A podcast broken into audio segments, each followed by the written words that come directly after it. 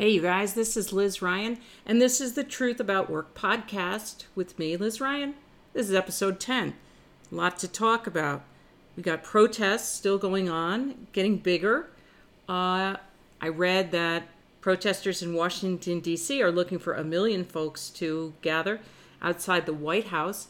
But it's weird because you used to hear protests don't work, they don't change anything. But look, the charges against the uh, ex police officer who murdered George Floyd have been increased, they've been moved up, and uh, charges will be filed against the other three officers who were there. So, who could say that the protests haven't had any effect? Hopefully, what's happened so far as a response to the protests is just the beginning of bigger changes that need to happen in every part of our society in housing, in education, in employment, in law enforcement, obviously the treatment of black Americans has to get dramatically better. But we also have to dismantle the systems that made these uh, travesties possible, right? And even made them lawful and acceptable. And it's, you know, it's something we all got to work on together, obviously, uh, very belatedly. But it's uh, it's good the conversation is coming up. The part that is blowing my mind is that uh, the police officers allowed to act with impunity. We just had Governor Cuomo of New York apologizing for remarks that people took as slights on the police department. He said the individual officers are the greatest. They're the best. It's it's my problem is the leadership and the deployment. No, false. There's videos everywhere of individual officers beating nonviolent protesters' heads in. And so this is when we get to the place where don't believe your eyes and ears, but believe what I'm telling you. And this is all over government and politics, right? And religion, in academia, in, in employment, everywhere. So I've been interested to see what employers are saying about the protests. And I asked the human workplace followers on Twitter what their employers had said.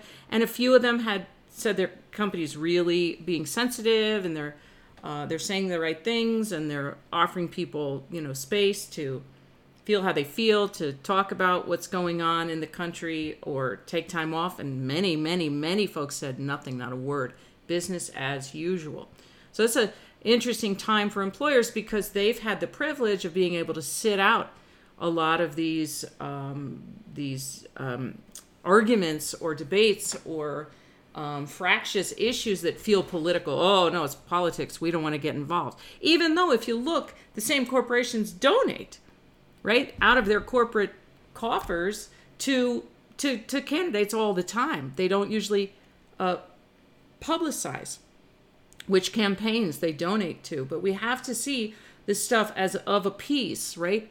corporations and politics are inextricable. They're right hand in hand. This is the system that we all work in, right? And the more we see the rigging, like when you go backstage and you see all the flies and you see all the sets moving up and down, you say, oh, this is how it fits together. This is how it works. That's what we're all having the opportunity to see now. As grim as things are, I'm hopeful because of social media. I think having the opportunity to get these videos out and to get messages out and to get past the spin and the corporate speak and the government speak is a really powerful thing. I think we're just beginning to see the power in that. I hope so because we we have to dismantle the system we have now and build a new one. I've been talking about the corporate, the employment system for a long time. It's my it's my favorite enemy, right? I call it Godzilla after the the monster from the from the sci-fi movies in the 50s uh, because it's man-made. Godzilla was supposedly man-made based on atomic tests or something like that. And so this system is man-made. And and what I want people to know about it is it's a design, it's a choice, it's a design for work. Taylor Weber, industrial revolution sort of based hierarchical, top down, all about chain of command and rules and policies. It's a choice that is not the only way to go to work. That is not the only way to get work done. And we know that because of every startup and every Broadway show and every collaborative organization where they're excited about the mission and they don't stop and evaluate themselves every minute, right? They don't count everything, they just go forward. That's what people want to do. I think what people want to bring to their work. More often than not, they want to have the opportunity to bring themselves to work, put their stamp on the job, but the system doesn't let them because the idea of that individual agency that individual spark is scary to folks who want things all done one way, which is fear. If your employee puts their stamp on the job, they might get a little too much power up in this thing, right? And that's why bloggers, corporate bloggers struggle. And people who do corporate podcasts and Twitter accounts, they struggle because how much of me can can be in this? I remarked to a friend of mine the other day, I said, so and so, another another person we both know, I said, Wow, I'm really surprised at her politics. Her politics are freaking me out. It's not what I thought she was about. And my, my mutual friend said, Yeah, no, that's not her. That's because of her job. Okay, so now you're tweeting things that that under your name that, that are not how you feel because of your job. But who hasn't been there in those ethical dilemmas? You got to have a job. You got to get paid somehow. You could work for yourself. You could work for somebody else, but you gotta gotta go to work somehow, make some money. But you also have your own integrity and your own opinions. How do we navigate that?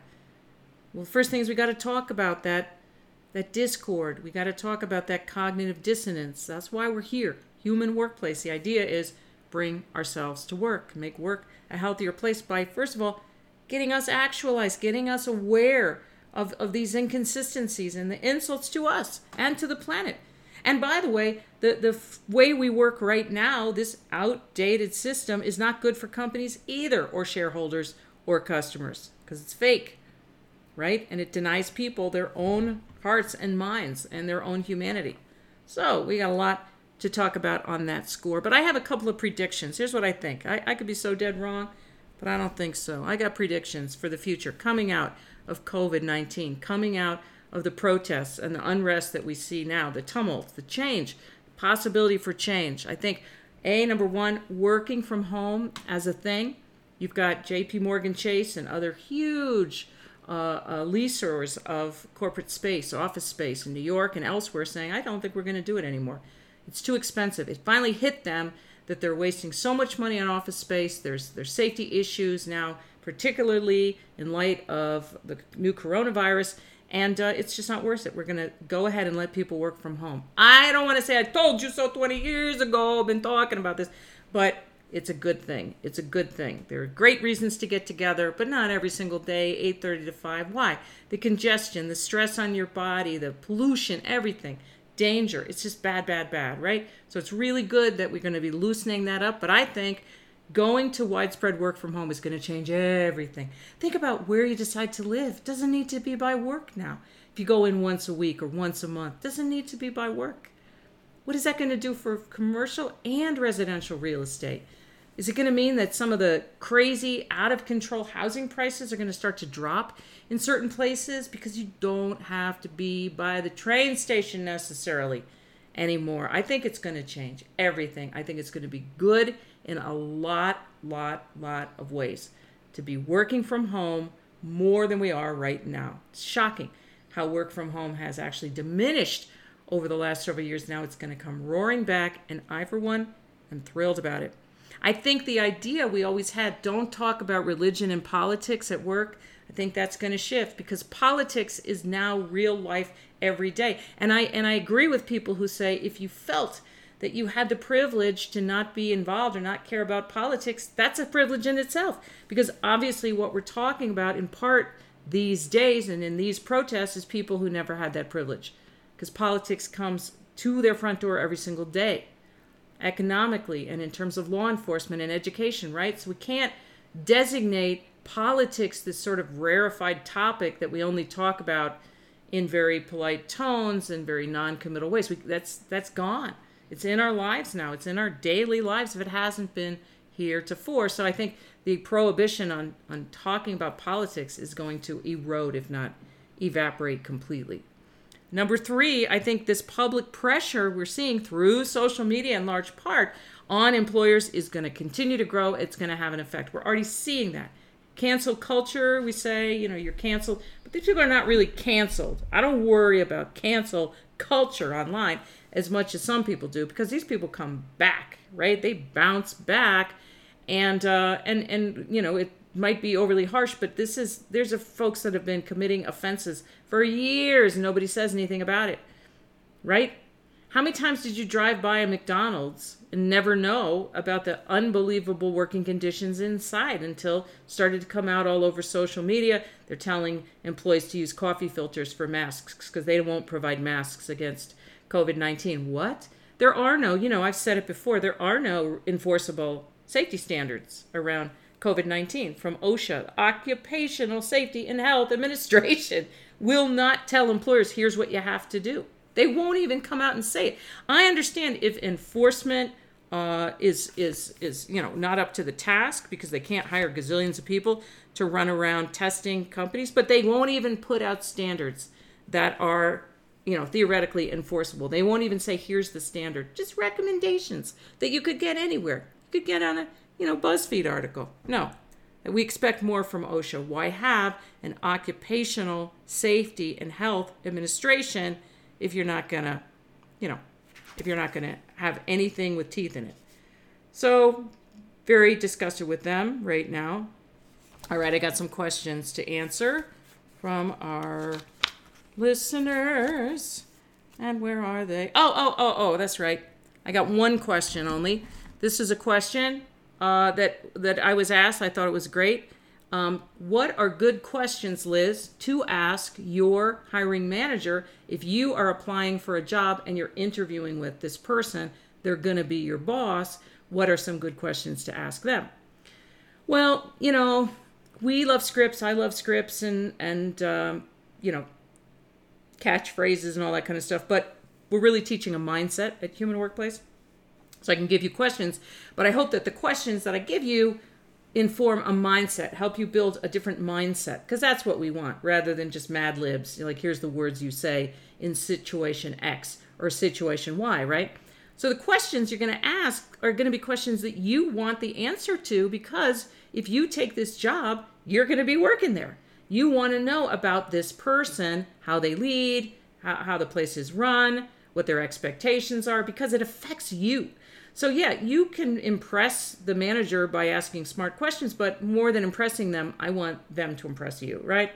So, you're going to ask questions. If you don't already know, ask about the working hours. Ask what constitutes a workday. You say, I, you know, I tend to work and and give it all, whether it's at home or here in the office, and you know, then stop. And so, what what constitutes a workday for you guys? How do you manage that? Particularly if it's a salaried job if you feel like, oh, I don't want to ask that question, it might be a little on the edge, then think about the the negotiation you're already doing with yourself, even in the interview process, right? That's a very, very reasonable question. What constitutes a workday here? You want to ask about your goals. What what is their expectations? What would they like to see happen in the first 90 days? You can ask them.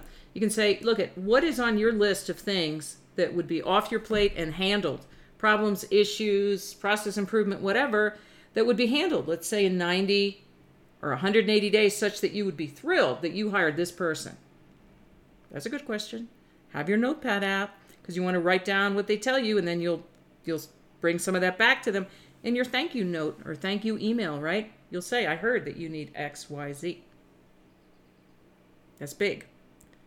But here's something else, okay? I wrote an article, I've written variations on it few years ago called 10 Ways to Grow Your Flame at Work, because this is our thing grow your flame, you know, step into your power. And how do you grow your flame at work? Well, of course, teaching someone how to do something, learning how to do something, taking a risk, speaking your truth, right? Thanking someone, grow your flame. Meet someone, enable something, and uh, calm down a difficult relationship between two people. All of these ways to step into your power, help your employer, and help yourself. And so somebody wrote to me and said, okay, that's great, but I am stuck at home now. How do I grow my flame at work while I'm at home? So I thought that was great. So I've got 10 ideas here for growing your flame at work from home. This is the work from home edition of 10 Ways to Grow Your Flame at Work. Number one, try to find a way to help somebody every day. Help a coworker, help a customer, help somebody get from point A to point Z. That that's that's a huge thing. Help somebody every day. And if it helps you and it feels good, then write it down.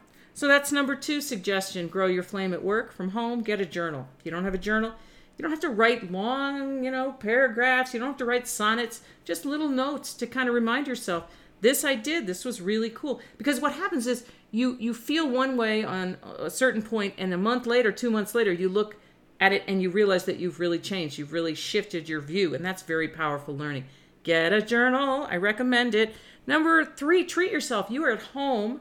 So we tend to think I'm I'm sitting at this desk or I'm sitting at my kitchen table and I'm working and I got to work uninterrupted for 8 hours. Why? You're at home, make some tea. Make a lunch that you could not bring to the office if you had to go there with three ingredients that, you know, you would never travel well, right? A, a, a, lunch that is not necessarily expensive or a gourmet lunch, but it's like, wow, I'm treating myself. I'm in my kitchen and I can make things that I could not bring to the office. They just wouldn't. They just wouldn't survive the trip treat yourself. Get up and stretch, man. You can move now. You're at home. You're at home. If you work for one of these horrible, fearful companies that tapes you, that rather that that spies on you and wants you to to to always be visible while you're working, that's we know what what that means, right? You have to tough it out, get the journal, make a plan, brand yourself. You're getting out of there because that's too that's disgusting. Obviously, opposite of a human workplace. Hired you, don't trust you. Guess what that means? I don't trust myself as a manager for you to be able to work. I have to watch you. It's so so nasty. So so beneath you. Okay. So number number 1 help someone every day. Number 2 get a journal. Number 3 treat yourself because you are at home. Number 4 acknowledge people, triumphs, challenges, acknowledge stuff. Acknowledge it. It's hard when you're using uh, Slack or you're using Microsoft Teams or whatever. Just tiny little acknowledgments. You were awesome in that meeting, Sarah. Or thank you for reminding me of that, Ernesto. I completely spaced. Acknowledgement. So big. We appreciate it and people appreciate it when we do it to them, right? Number four, take no, that's number five. Take advantage of the team tools. Now you've got, let's say Slack, Microsoft Teams, whatever it is. Take advantage of it. It's a talking place. And you can say things there that it might be hard to say because of the energy in a physical room. So you can say, hey, should we be talking about the pricing schedule for this? I never understood how that made sense.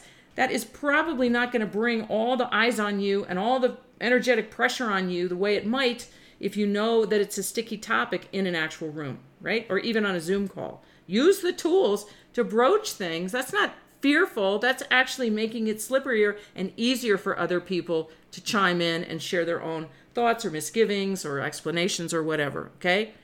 Get altitude on your job. Get altitude on your job. Understand your job. This will help you grow your flame. We get buried, we get in the weeds, we feel like we're driving into a snowstorm with the snowflakes hitting the windshield so fast we can't even barely drive. Get altitude. Take an hour, maybe this weekend, and diagram your job. What are the inputs? What are the outputs? Who relies on you? Who do you rely on? What does success mean in the job? Anytime you can get altitude on your job or your life is a great, great thing to do. Or your health, your relationships, right? That means stopping and sort of mentally climbing up the hill to look down at what you're doing instead of being in it all the time, breakneck pace, surmounting the obstacles on the ground. Okay. Next one is make something. Make a tool, make an FAQ, make a visual aid. This is such a powerful thing. Helps so many people. They will say, Oh, I've been thinking we needed an FAQ for that. Thank you. I've been thinking we needed a visual aid. Wow, this is perfect. Collaborate with people. Put stuff together, put your stamp on it. That's also great resume fodder. It goes right in your portfolio for the next time you job hunt or even your performance review. Use your body I said before, you can do it at home. Jump up and down, stretch just as you're walking from one place to another place eight feet away.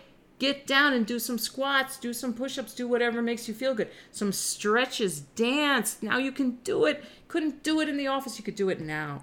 Celebrate everything, celebrate everything. Celebrate a good phone call. Celebrate it. Make a note, do a drawing. Just tell yourself you rock because we don't get enough acknowledgement ever and of course, the last one give yourself a break. You have to be more than just a work machine. You have to be more than just a, a, a person who hits their goals. You could hit your goals for 40 years at a job, and that would only help you in terms of your standing with the job. Celebrate yourself and give yourself a break, right? You have a lot more to offer than anything your bosses will ever recognize or acknowledge, even if they are the most amazing bosses in the world. We know this is true. So, that is your 10 ways to grow your flame. at work while you're working from home. And here's what I'll say just to wrap up uh, episode 10 today. If you have a question for me, you ask me on voicemail at 303 834 7549. That's where I get voicemail messages that I will answer those questions here on the Truth About Work podcast. Or you send me send an email to support at humanworkplace.com. And the shorter your question, the better, like tweet length 280 characters. These are the questions I can answer, and uh, I'll answer it, you know, maybe I answer a few every week, but if I answer it, it'll be on Twitter or LinkedIn or someplace like that, or maybe on this podcast. So, yeah, thank you for listening. Oh, I should mention that my book, Reinvention Roadmap Break the Rules to Get the Job You Want and Career You Deserve, um, is on sale. 50% off from the publisher because, you know, Amazon is deprioritizing books and people need jobs. And, um, and the ebook is $4.99, $5. So if you don't find that link on Twitter or um, LinkedIn, looking at Human Workplace, you uh, can write to us, support at humanworkplace.com, and we'll send you the link to get Reinvention Roadmap. Super cheap. And um, yeah, thanks so much for listening. Have an amazing, amazing day.